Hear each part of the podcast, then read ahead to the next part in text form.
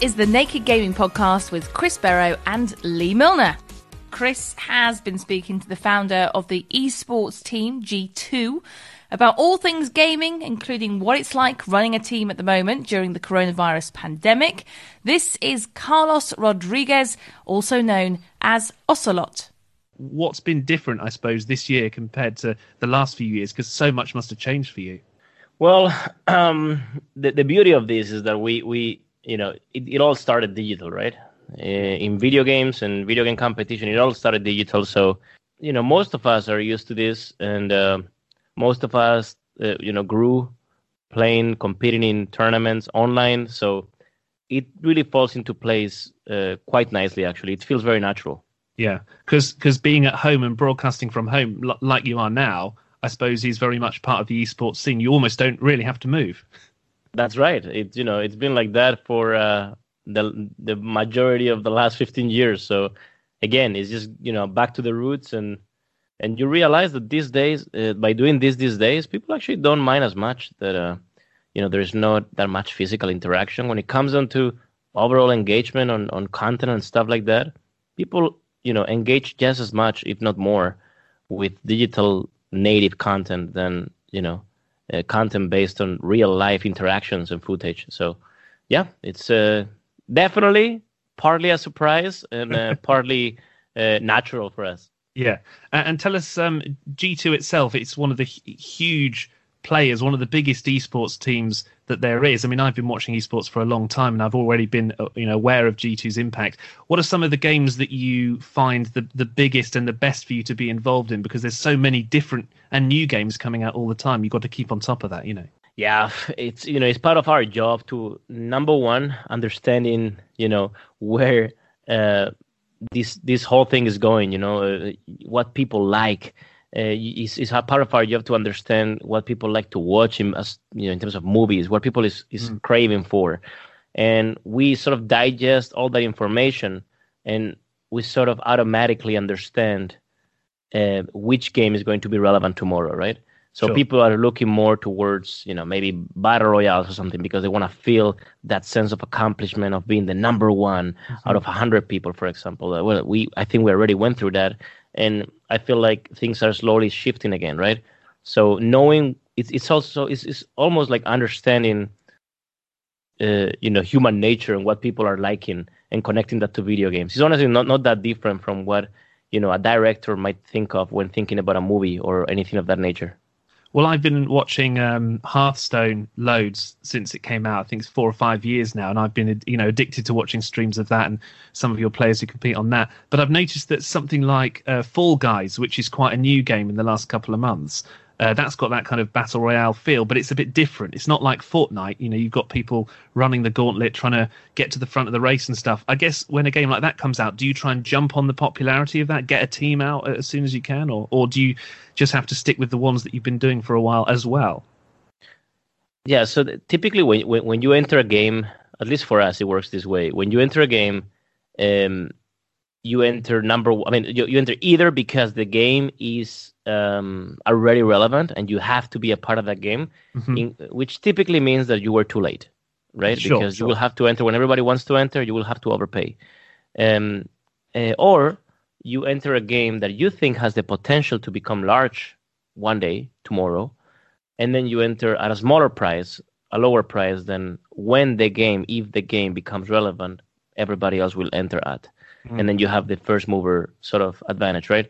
So our portfolio of titles is, you know, has those two sort of categories combined. What's your number one game in terms of uh, League of Legends? It's League not even close. Like League of Legends is the largest video game on the planet. Period. Nothing gets close. Uh, not FIFA, not Call of Duty. Nothing gets close. And why? Why do you think that is? Is it because it's been around? Because it's been around for quite a while, hasn't it? Yeah, it's part. Of, it's part of the reason, right? It's been around for ten plus years, and if I log into the game right now, I still see people that 10 years ago played 10 hours a day, still playing 10 hours a day today. So wow. it has the it has the learning curve that allows for new players to want to come by, new mm-hmm. players to want to play the game, and it has that depth to ensure that hardcore players stick around for many years. And that's the formula every publisher is trying to hit, right? and that I think only a few have been able to hit. Can you just tell me a bit about League of Legends? Because I noticed that the, the BBC over here actually broadcast some of the League of Legends uh, finals recently. I think it was about a mm-hmm. month ago now, mm-hmm. and it was specifically because they knew that people would be at home and there wasn't really any live sport on the telly at that time. Um, but how can you explain the appeal of League of Legends to someone who is used to watching football? Like, it's quite. Do you think it's hard to get into, or is it actually once you've learnt the kind of the rules and the basics, it's actually easy enough to become like a fan? You know, um, if if I watch a lacrosse game, I mean, I understand the basics of lacrosse right now, but sure. before I understood the ba- the basics the basics of lacrosse, if I would watch a lacrosse game, I wouldn't fully understand what was going on. Yeah. Um, I would get answers of okay, I understand this here and there, but I wouldn't fully grasp what was happening at each moment. And with baseball, it would be a similar um, a similar situation. I think there's no different here, right? There are games that are self-explanatory. The moment you watch them, you know what's going on. Like Rocket League is like yeah. literally soccer with flying cars. um, um, however, there is uh, there's games like League of Legends that have that have you know depth in terms of the champions that are picked, the abilities they have, the items that they you know build. But the beauty of League of Legends is that it has a, it's like an onion, right? It has a lot of layers mm. of knowledge. So the the the top layer um, is when you understand you know gold advantage. This this team has more gold. This team has more kills. Then there's the next layer of the onion, which is this team killed more towers. This team has a dragon, which gives them some buffs and make them mm-hmm. more powerful. And then the next layer, okay, this team has this type of uh, champion that is very aggressive, and this the other team has this other champion that is very tanky and is very very beefy and never dies, right? And so slowly, the more you watch, the more you get to into those deeper layers and the more hooked you get towards the game. But the beauty of League of Legends is that every layer is entertaining. Yes. So the first time you watch it, you will probably just not understand too much. The second time you watch it, you will get the basics. You you will know more or less who's who's winning at that moment. And and and, and that goes on and on and on, right? I've probably watched thousands of games um, in my life, and and every time I watch, I see something new and I learn something new. So that's why I think it has that appeal, that wide appeal to casuals and to hardcore players. And the players themselves as well. And I'm talking about players who are uh, part of the team. Um, it's such an interesting kind of new area because I view them as the same as you might view like a professional boxer, for example. They have a certain skill set. You can put them in head to heads against other individuals or big teams as well. I mean, the prize money is absolutely huge nowadays. You're talking millions and millions of dollars for some of the biggest tournaments that there is. I guess people again who aren't quite into esports, they might look at it and go, "Whoa, this is this is a huge industry. Like it, that must be a great thing to be able to tap into for you because there's all this money on offer, kind of thing." Yeah, it's honestly more than the money, which of course is it's very nice. It's it's the fact that um, I've been here for in the industry for now almost 16 years, and and it all started in like 1997. So when yeah. I was seven years old. So and ever since 1997, if you if you look at the overall numbers, the audience itself, it has grown organically every single year, regardless of what was going on around the world. Every single year, player base went up, viewer base went up, no matter what, right? So what's very appealing is that is the opportunity to be a part of a lot of people's young lives. Mm. And then as they grow older and as they have their children and stuff like that, they're still your fans. They still know you. They still follow and support you. So um, it's it's that generational phenomenon that I'm starting to now realize. A lot of the people that were my fans when I was a player nowadays have children like like I do, and it just goes to show it's just not some when you play games or watch people play games. Um, it's something. It's sort of like it becomes your lifestyle. So doesn't matter you're 30, 40 years old. If you grew up like that, chances are you will still do those things, and and that is very interesting from a business perspective and of course from a human perspective. Well, can I? Because the players themselves, I don't want to go into contracts and everything, but the players themselves, they essentially will take a you know p- percentage win of the money, but I guess the team gets some as well. There, will also be commercial opportunities. Like if you, people watch a lot of game streams, they'll be sponsored by I don't know Red Bull, for example, mm-hmm. sponsors a lot of gamers. The, the chair that you're sitting on now, you know, yep. stuff like that. There's all these kind of commercial opportunities. I guess we have we have the, the, the Pringles around here. exactly, exactly. But but there is a lot of um, stuff about uh, like energy drinks and uh, equipment and stuff like that as well. Is that quite a big part of the business? Actually, having yeah, absolutely. branded stuff around you. Absolutely. Um, as a matter of fact, prize money only um, accounts for even in a, with a super successful team like ours. Like we, you can argue uh, uh, that we are the number one esports team in terms of competition in the world right now, mm-hmm. and um, competitive success. And our prize money revenue um, is accounts for less than ten percent of the overall revenue. Oh, really? Like way less. Yeah, way less. It's probably like six percent of the overall revenue. Really? So that goes to show how much business there is behind, um, you know, this venture. And it's just there's below the line sponsorship deals, there's media rights, uh, there is uh, you know the broadcasting rights, there is you know live stream deal rights and things of that nature. Um, there is uh, you know all the content output. You know you, you think about how many content platforms are right now battling and paying for content, and we are amongst the most sought after content generation machine you can think of right now.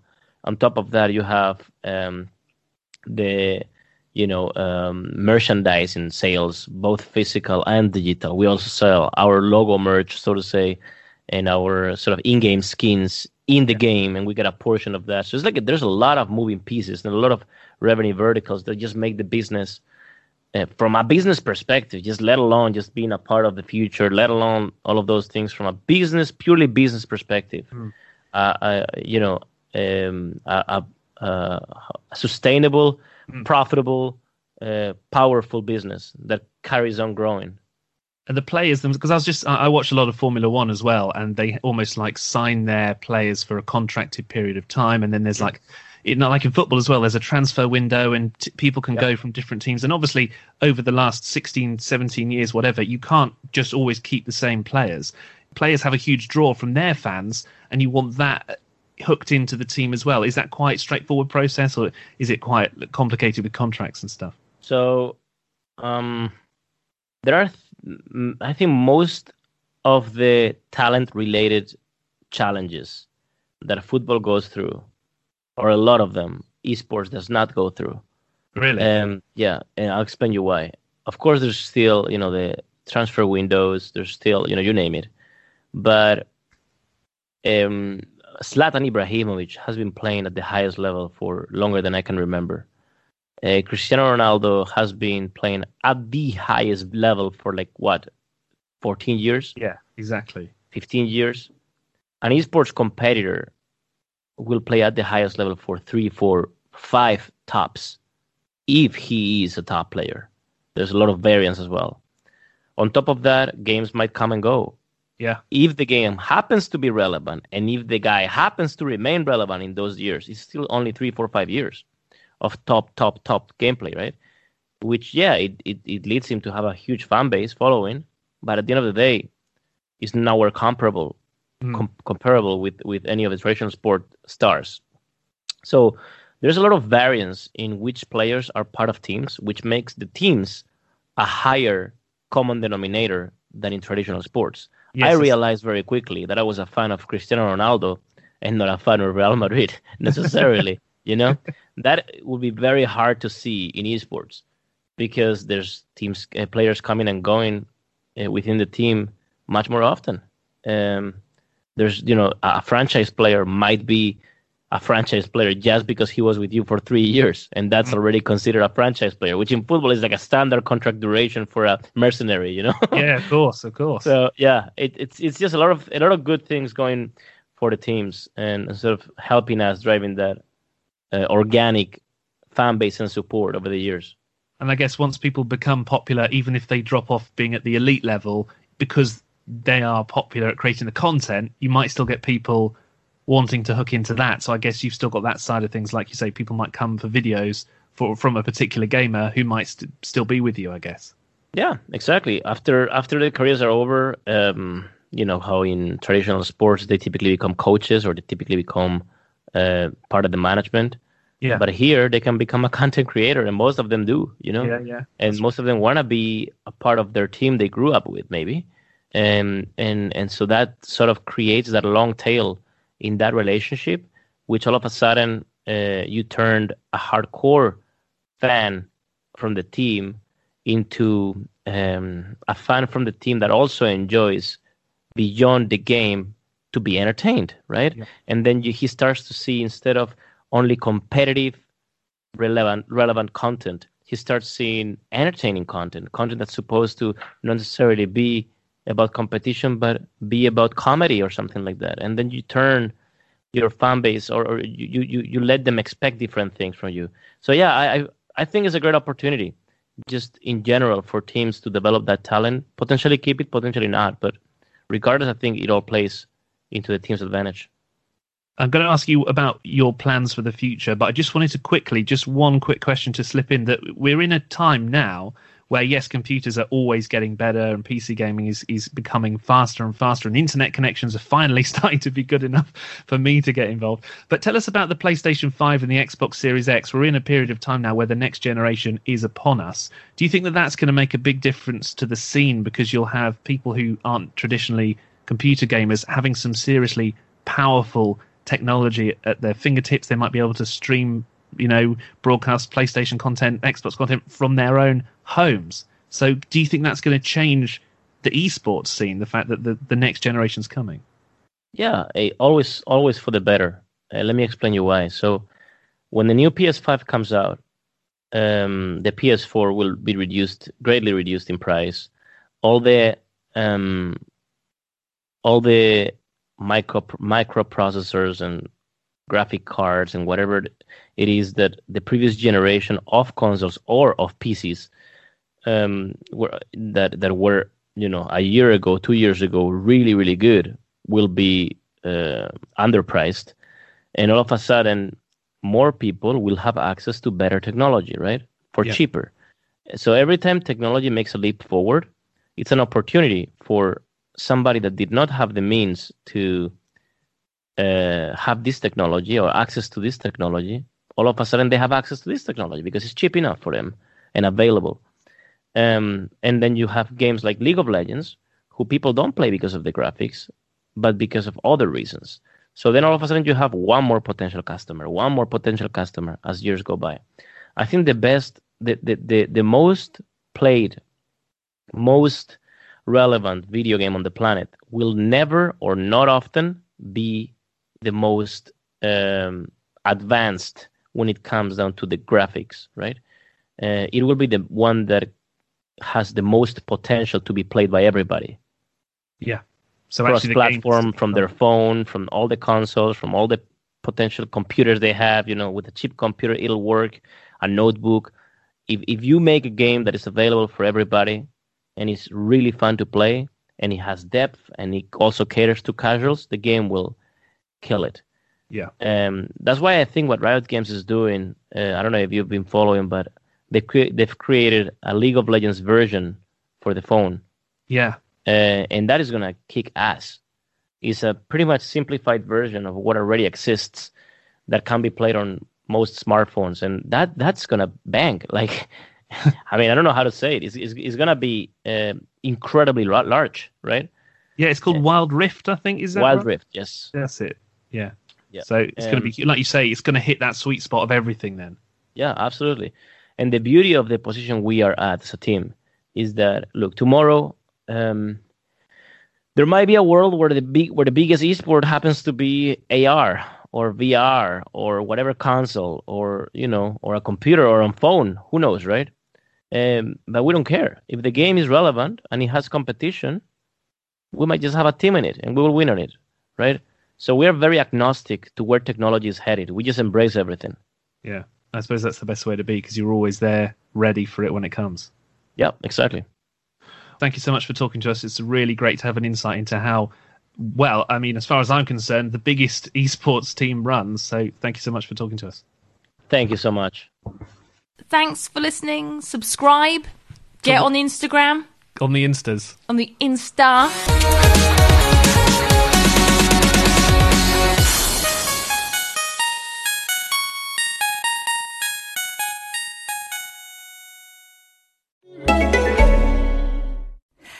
Eileen hier vom Achilles Running Podcast. Von uns gibt es jede Woche die kurzen und informativsten Gespräche mit ExpertInnen und Persönlichkeiten zu den Themen Laufen, Sport, Ernährung und Regeneration. Und wir freuen uns riesig darüber, dass Achilles Running von Nike präsentiert wird. In der Lauf-App vom Nike Run Club gibt es jetzt die geführten Läufe. Während du läufst, wirst du von einem Nike Laufcoach über Audio angeleitet, wie bei einem Hörbuch, und du bist die Hauptrolle. Lade jetzt die kostenlose Nike Run Club App herunter und teste die geführten Läufe. Keep on running!